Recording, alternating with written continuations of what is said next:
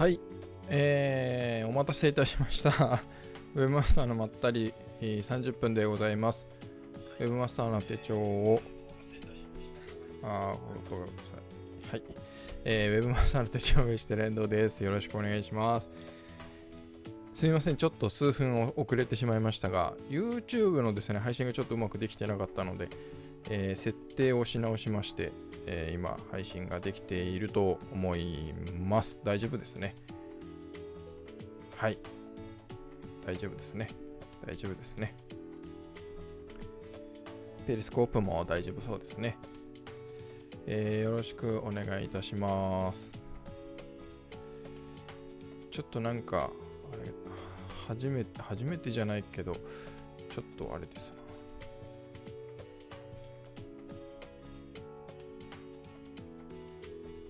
よし。はい、お待たせをいたしました。やっていきたいと思います。ウェブマスターのまったり30分、えー毎週木曜日夜8時から30分間ですね、えーまったりゆったりとウェブマーケティングの話を、まあ、ウェブマーケティングじゃないこともいっぱい話しておりますが、えー話しております。この配信は YouTube チャンネル、Facebook ページ、あとはペリスコープで同時配信をしています。配信が終わった後はそれぞれの、えーサービスのところで動画としてアーカイブが残ります。あとはですね、配信が終わった後、えー音声のみのポッドキャスト配信もしておりますので、Google Podcast、iTunes、Spotify などなどで、えー、Webmaster のまったり30分で検索をしていただければと思います。はい。あ、えっ、とですね、YouTube の Webmaster の手帳の YouTube チャンネルがですね、えーまあ、今日、日頃ですね、ダッシュボードってあの見ないんですね、僕。まあ、あの、動画も投稿してないですし、雑談のこの配信をするときに、えーそのライブ配信をするためにダッシュボードを開くぐらいなんですけども、今日久しぶりに、えーまあ、もしかしたら先週とかからもそうかもしれないんですが、YouTube あのウェブマスター手帳の YouTube チャンネルのチャンネル登録者数が4000人を超えておりました。ありがとうございます。まあ、あの、だからなんだっていう話ではないんですが、まあ、正直ね、僕もあの、ツイッターで、あ、これ、今日の話題入れときゃよかったですね。この間ツイッターでもつぶやいたんですけども、その、まあね、ウェブマスターの手帳とか、僕の個人の、まあ、バカボンディング193という名前に、えーブランドアカウントになったので、えーそっちに変わりましたけども、まあ、YouTube チャンネルはですね、まあ、広告を出しているので、えー広告収入が、まあ、目的なんでしょっていうふうに思われてる方もたくさんいらっしゃると思うんですが、まあ、正直ですね、えーまあ、YouTube の、なんていうか、YouTube マーケティングというか、YouTube をある程度こう、なんていうかな、いろいろ試されてる方とか、えー勉強されてる方であればわかると思うんですが、正直ですね、これぐらいの広告収あ本当に広告収入で、をそのチャンネル運営の目的にしているとしたらですね、こんなチャンネル運営では到底無理ですねっていうのは、まあ皆さんお分かりになると思うんですよ。あの、こんなね、動画も全然投稿してないですし、ねえ、えーウェブマスターの手帳に至ってはですね、ああ、どうもどうも、朝木さん、どうもどうも、こんばんは。ありがとうございます。あの、本当チャンネル登録をしてくださってる方には本当、あの感謝なんですが、まあ、本当に感染動画を投稿してなくて申し訳ないなっていうところでしかないんですけども、本当にこのね、雑談配信ぐらいしかないので、チャンネルの最近の動画の投稿を見ると、雑談ばっかりっていうね。なので、そんなになんか、そのチャンネル登録をしていただいてた、その、なんていうのかな、期待に応えられてるかなっていうと、正直、まあ、全然ダメだなっていうふうに思ってるんですが、まあ、とはいえですね、正直、まあ、投稿するものもなくて、で、その、ウェブマスターの手帳に関して言えばですね、まあ、いろいろあるんです。あの、YouTube 関係でも、その、投稿したらいいかなって思うものとかはあるんですけど、まあ、一貫性手が回ってないのとですね、あの、YouTube、えー、ウェブマスター手帳で、えーチャンネル登録をしてくださってる方の多くはですね、まあ、ワードプレスの解説、まあ、使い方のですね、解説の動画で、えーチャンネル登録をしてくださるさってる方が多いんですね。で、なので、えー、まあ、その情報がですね、もう多分相当前なんですね。本当に数年前、これ毎度毎度雑談で言ってますけど、数年前のものなので、えー、管理画面もだいぶ変わってると思いますし、えー、例えばグーテンバーグでしたっけ？ね、えー、とかも、え当時はなかった。まあ、ビジュアルモードっていうのはありましたけども、あの全然形が違ってたということで、えー、申し訳ないなと思いつつも、まあね、前にも言った通り、その新たにワードプレスの講座は、えー、今スライドを作ってるところなんですけども、あの、まあねっていう、なかなかねっていう、まあいろいろ諸事情ございましてですね、あもうありがとうございます。本当、毎週こうやって続けてるのはもう完全に習慣になったからですね。あとは、こう、朝日さんのようにですね、毎回、毎回というかね、こうよく見てくださってコメントくださる方がいらっしゃるので、まあ、僕は何度も言ってますけども、1人でもいれば、まあ、なんならゼロでも僕はやると思うんですけども、1人でもですね、言ってくだされば、もう僕は全然やるというふうに思ってまして、まあ、本当これは続けてられてるのは、えー、今日が158回か9回なんですけど、まあ、こんなねそうその回数もよく分かってないぐらい緩いんですが まこういう緩さとあとはもうほんと習慣になってもう毎週木曜日、まあ、カレンダーにも入れてるっていうのもそうなんですが、えー、もう予定として入れてるっていうのもそうですし習慣になってるからっていうのはあると思うんですがまあありがたいことですね本当に。まあ、そんなわけで、まあ、ちゃんとそういうところもあのちゃんとしなきゃいけないなっていうふうには思ってるんですが、自分がもうあと2人ぐらいいたらなっていうふうにもよく思います。ま皆さん思ってると思うんですけどね。そう、まあそういうところで、まあ引き続きですね、えー、まあ、だからこの雑談がなくなったら本当に終わるっていう感じもありますよね。YouTube チャンネルね。そう。で、まあ、その広告収入は、まあ、おまけ、おまけっていうかね、本当もうお小遣いにもならないぐらいですよ。せいぜい月に、えー、1万円とか、そんなもんですから、あのー、正直ね、ウェブマスター手帳にしても。で、僕のその、若者ディグ193っていうチャンネル、まあ、いろんな旅行の動画とか、あいろいろね、えー、いろんなものをあそこは試してるんですけども、まあ、試してるからこそ、あの、個人アカウントからブランディングアカウントにしたりですね、いろんなのの、えー、テスト会場、テストアカウントになっちゃってるので、まあ本当むしろね、チャンネル登録して1000人ちょっとぐらいいらっしゃるんですけど、まあ申し訳ないなっていう感じですね。そんなテストアカウント。まあ動画はね、その作るにあたってはちゃんと作ってはいるんですけども。でもいろんなのテストしてるので、Webmaster の手帳以上のアカウント以上にあのいろんなことを試してるんですね、あそこのチャンネル。まあなので、正直その YouTube でそもそもあんまりこう広告収益を上げようっていうふうには思ってなくてですね。まあなんでやってるかってじゃあ言うとですね、まあ、自分のまあ、ウェブマスターの手帳自体がそうだと、前から、まあね、雑談配信をこう聞いてくださってる方、見てくださってる方はご存知だと思うんですけども、あの、ウェブマスター手帳自体が僕の、まあ、テスト会場なんですよね。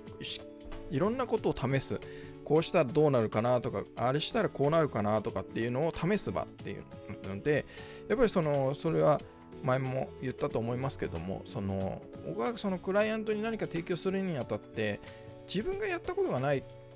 ことはあまりやりたくないっていうのがあってですね。で、やって自分自身で試して、そのクライアントをテスト会場にしたくないっていうのが、まあ、あって、まあ、それでもやっぱり自分がね、経験できることっていうのはま限りがあるので、どうしてもあの試しながらっていうのになっちゃうところは多々あるんですけども、それでもですね、Webmaster の手帳とかでやってることを、は、まあ、テストとしてですね、まあ、あの SNS にしても何にしてもなんですけど、っていうのが、まあ、あってということなので、えー、そういう試した結果、こうだなっていうのをいろいろこう学びがあるわけですね。で、それをクライアントに還元してるというところなので、あの、正直そのそこから0円っていうか、まあ、お金金直接的な金銭が発生してなくてもですねあの存在価値があるっていうか、えー、やってる意味意義があるっていうものなんですね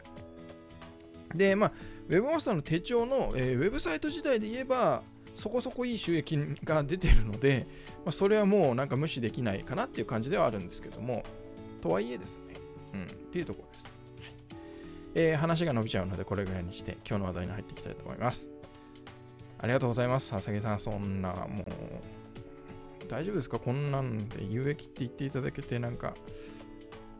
ありがとうございます。こういう話してくれとかがあったら、もう言ってください。あの、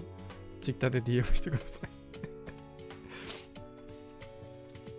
はい。で、まあ、今日の話題はですね、まずは、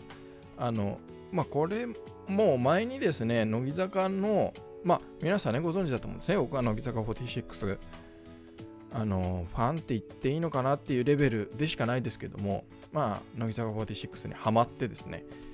かれこれ出すんですが、えーまあ、その乃木坂46の写真集、まあ、全体、グループの写真集ですよね。で、乃木撮っていうのがまあ前にあって、それの、まあ、第2弾が出ると。で、まあ、えー、乃木坂46の話はですね、ウェブマスの手帳でも多分2回か3、3記事は出してないから2記事ぐらい出てると思うんですね。あの、乃木坂46の SNS、YouTube チャンネル運営がなってねっていう話とですね、あとは、あの、写真集、あれは多分、生田絵梨花の写真集だったと思うんですけども、が出るときに、いやー、うまいねっていう、その販売戦略といいますかですね、えー、まあ、マーケティングといいますか、が、これはうまいなっていうのがあって、で、それを、まで、その後、まあ、その乃木札、今回出るのはにえー、第2弾ですけども、第1弾の時もそんな話で、えー、したと思うんですが、今回の第2弾もですね、まあ、同じようにやってるんですね。あのー、ツイッターをうまく使ってますね、やっぱり。あれ、乃木坂46の運営というよりかは出版社が多分やってるんだと僕は思うんですが、あのツイッターでね、えー、うまくこう盛り上げて、販売、発売をする前に、もうとにかく話題を作って、えー、販売発売するって時点発売日の時点である程度のもう売り上げを売り上げっていうかね売り上げ、えー、売る本数冊数を出すやり方みたいなのがやっぱりこうもう成功法がもう見つかってる感じがほんとしててやっぱり今回も同じ風にやっててですね、まあ、どういうのをやってるかっていうと、あのまあいろいろね、乃木撮のその第1弾の時もそうだったんですけど、その内容、写真集の内容を、まあ、今回は出してるんですよ、第2弾の時は。第1弾の時はあんまり出してなくて、もう乃木坂のメンバーが、こう、全然写真集に関係ないなんかポーズを取ったりとか、なんか仕草をしたりみたいなのをみんなでやって、それをどんどん Twitter に投稿してみたいなので、えー、すごく話題になって、で、売り上げのね、えーえー、部数か、部数がすごかったと。すごくなった。もうあの発売日の時点でですね、の前にか、もう予約の部数ですごかったとかってあって、まあ、その、まあ、典型的なのは生田絵梨花の写真集だったんですけど、で今回も見てて、あのまあ、やり方は同じようなことをやりつつも、やっぱ前回とちょっと違うかなっていうのは、あのや投稿するときに一気に投稿するんですよね。まあそれは向こうの運営上のなんか、えー、事情があるのかもしれないんですけど、あれいいやり方だなっていうふうに僕は思ってて、その例えば1日1枚、その誰か、えー、メンバーがなんかこう仕草をしてる動画とかですね、えー、そういうのとか、えー、を出すっていうよりも、多分インパクトが大きいんですよね。で、1回、もう夕方とか夜とか、まあ、その投稿が始まると、もう2、30ツイートぐらいも立て続けにそのその一つの決まった、えー、例えば、えー、赤、えー、メンバーが、乃木坂のメンバーが特定の仕草をしてる動画もういろんなあのメンバーがですね、やってるのをババーッと投稿してって、でもその投稿内容を見てるとある程度こう順番とかは見てるので多分あれがこう意図的にそういうあの大量投稿をしてるんだと思うんですけど押したりしてです。ねで乃木ツのボリューム2からはその、えー、写真集の中のシーンっていうのをちょろちょろと出したりしてるんですけどただまあページ数がなんかすごいバカみたいなページ数になってるんでその数十枚出しても多分1割に満たないぐらいだと思うんですよね、写真を。っていうレベルで出しててあれはやっぱ面白いし、まあ、やり方はやっぱうまいなっていうふうに思ってますまあブランドありきっていうところもあるかもしれないんですけどばなんていうのか投稿を分散させちゃうよりもこう一気にこう集中的に集中投下するっていうのはやっぱりインパクトが大きいですね。一つ一つをそれバラバラバラバラ1日ね23投稿とかって分けちゃうよりも圧倒的にやっぱインパクトがあるなっていう感じがしますね。でそれを定期的にやってるんでやっぱりその発売日まで飽きさせないし忘れさせないしでそれが話題になって、えー、いろんなそのね芸能系のメディアとかあそういうところがそれをこう取り上げて、えー、スマートニュースなどに載りっていうのでまあなんかうんうまいですねっていう感じがしますね。でまあそういうのを見ててやっぱり思うんですけどまあその前のね時もそうだったんですけど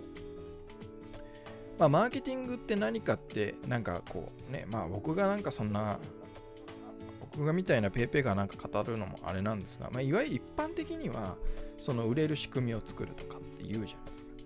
で、なんか僕はその売れる仕組みっていうのは、なんか僕こうしっくりきてないところがあって、まあまあわかるんですけど、それに別に異論があるっていうよりかは、なんかもうちょっとなんかこう、腑に落ちる、腹落ちのいい、表現があるんじゃないかななんて思っててでこれもツイートにしたんですけどで僕は最近は売れる土壌を作るってことなんだなっていうふうに思うようになってて、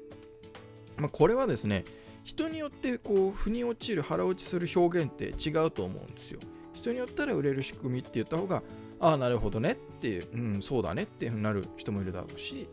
えー、売れる土壌って言った、まあ、僕みたいの言い方がそうだねってなる人もいるだろうしもっと他の言い方がとか表現が腹落ちするって人も当然いると思うんですけども僕は結構この売れる土壌を作るっていうのが腹落ちしてですねでこういうなんか乃木札のそのマーケティングというか、まあ、プロモーションというかあ販売戦略みたいなのを見てるとですねそのもう何て言うのかな売らずとも売れる土壌を作るっていう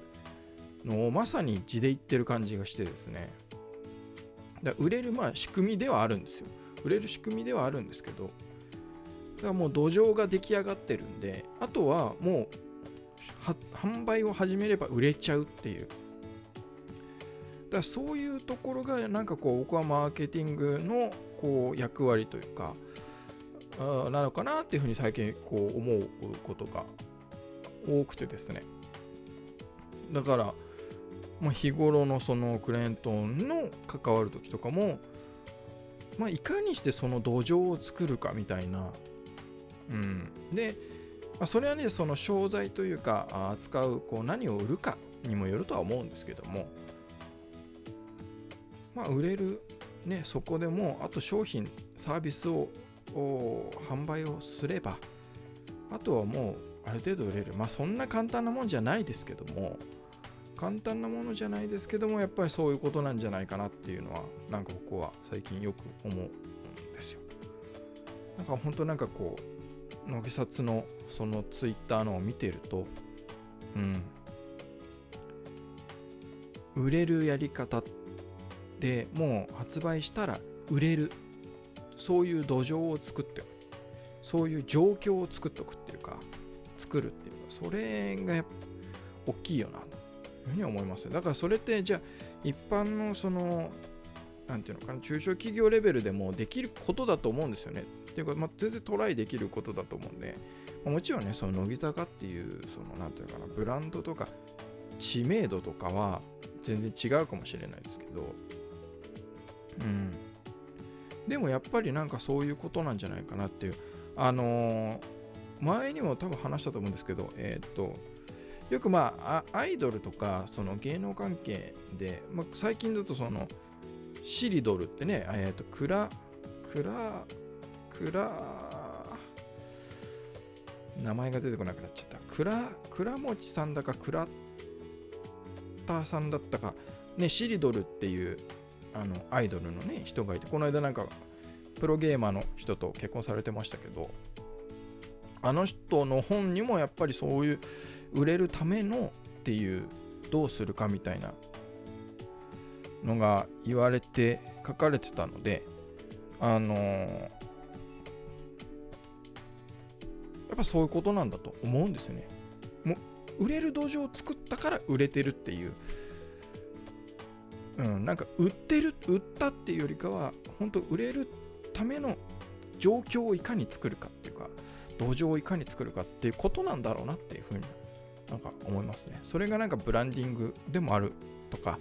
えー、PR とかあね、えー、候補的なところっていうのも、まあ、結果はそういうとこなのかなっていうふうには思うんですけどねそのアプローチ方法がちょっと違うとかそういうことな気もしますけどまあでも、マーケティングの中でブランディングってやっぱ重要だと思うし、ねはい、っていう話です。で、まあ最後にですね、嵐対、嵐ってあの、もうね、最近あれなんですよ。嵐ってやるとですね、あの、アイドルの嵐がね ねえ まあ、はい、あ、嵐ですね。嵐公園、えー、場を荒らすとかの嵐公園ですね。で、まあ、本当ついさっきですね、まあ、あの、もう参加されてる方いらっしゃるかもしれないんですけど、あの、LINE のオープンチャットで、えー、ウェブマーケティングとか SNS マーケティングのグループチャット、オープンチャットを僕はやってるんですよね。で、別に何かしてるわけじゃなくて、のほほんとやってるんですけども、まあ、そこになんかちょっとね、あの、嵐っぽいアカウントのまあ、本人は学生だっていうね、アカウントが来たんですよ。で、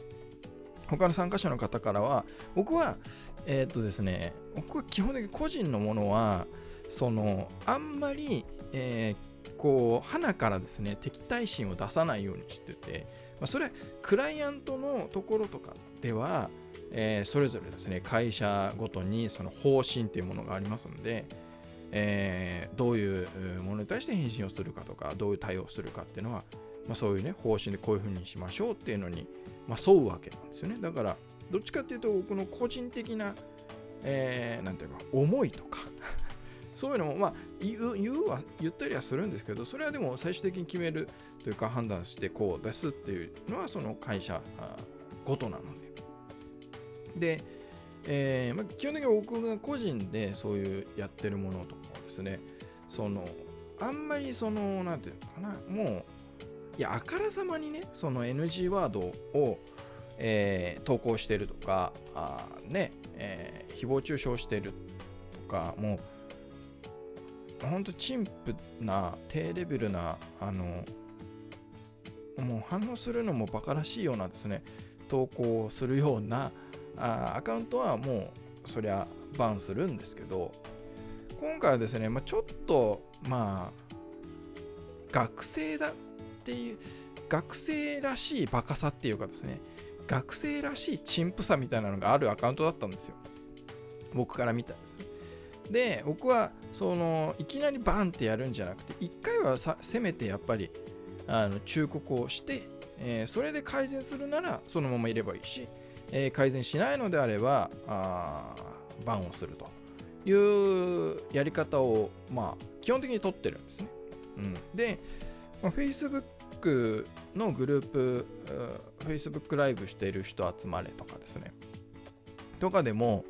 まあ、基本的にあれはあの申請が来るので、その段階でそのアカウントをだいぶ選別はしてるんですね。えー、承認するかしないかっていうところ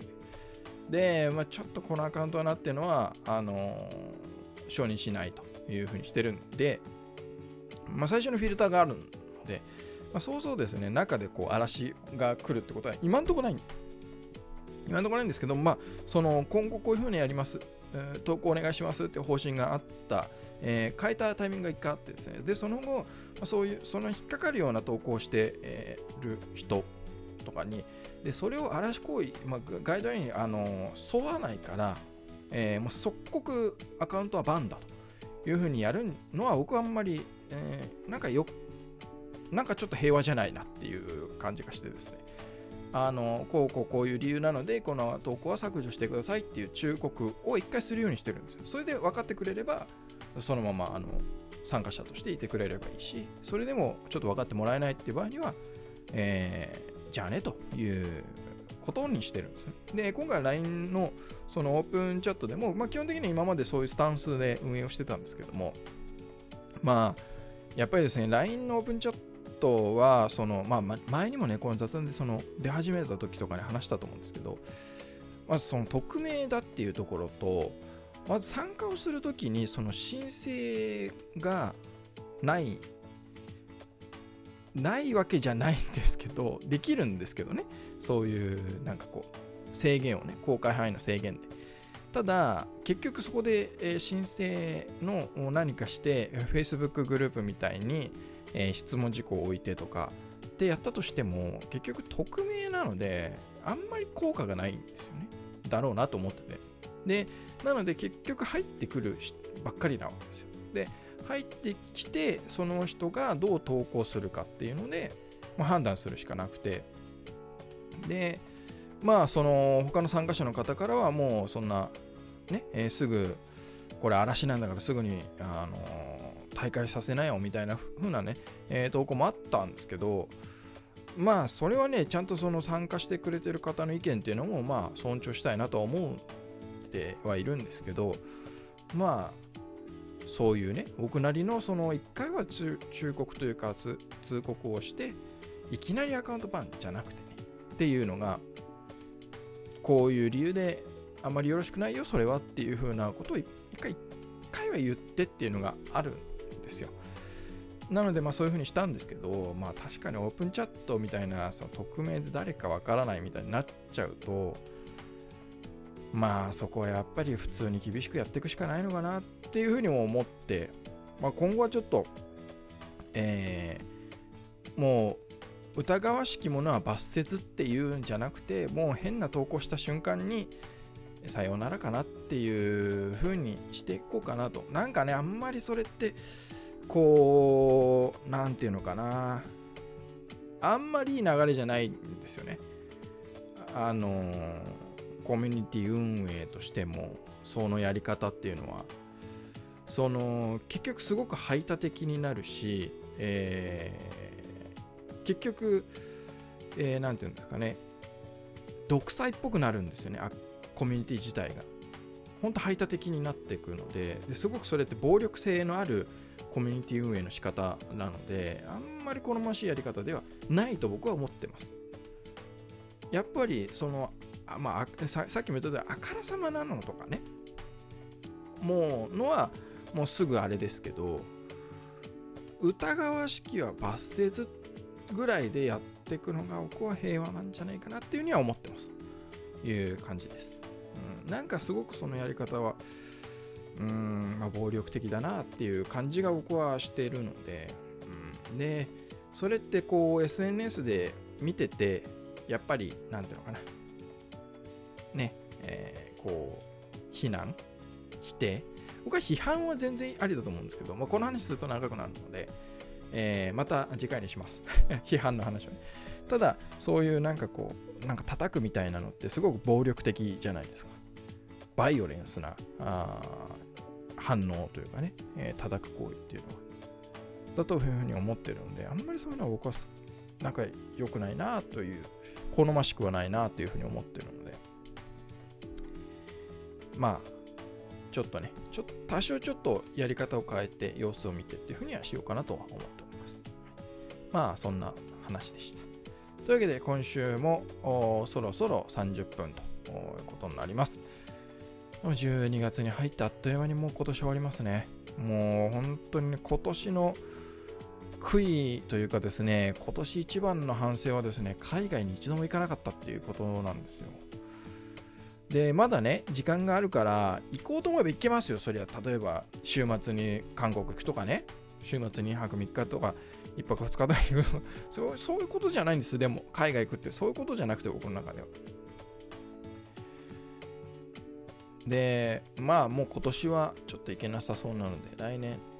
んちょっといろいろ思うこともあるので本当に海外に行きたいなっていうもう行きたい場所は決まってるんですけど行きたいところが。あってもう来年もうちょっと早めにそこに行きたいっていうふうには思ってるんですよ。まあ今年は行かなかったっていうね。うん。まあゴルフ楽しんじゃってましたしまあしょうがないっちゃしょうがないですけど。うん、もうちょっと優先して時間を確保すべきだったなというふうには思っております。はい、まあ、でもね、しょうがないです。はい、というわけでもう寒くなってきましたんで、北海道はすごい雪みたいなので、皆さん、暖かくして、インフルエンザ流行ってますから、インフルエンザならないように、風邪をひかないように、ね、最後の土壇場でね、体は資本ですから、はい、皆さん、お体をご自愛ください。はい、というわけで、えー、今週の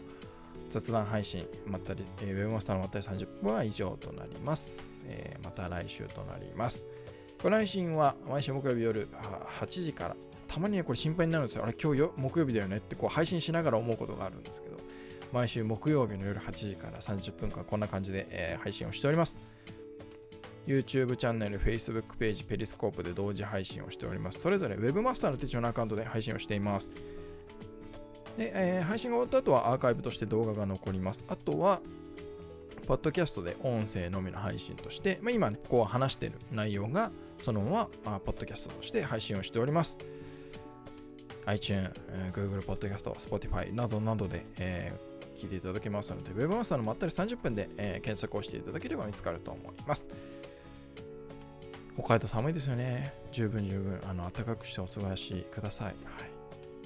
というわけで、今週は以上となります。最後までご視聴いただきありがとうございました。それではまた来週。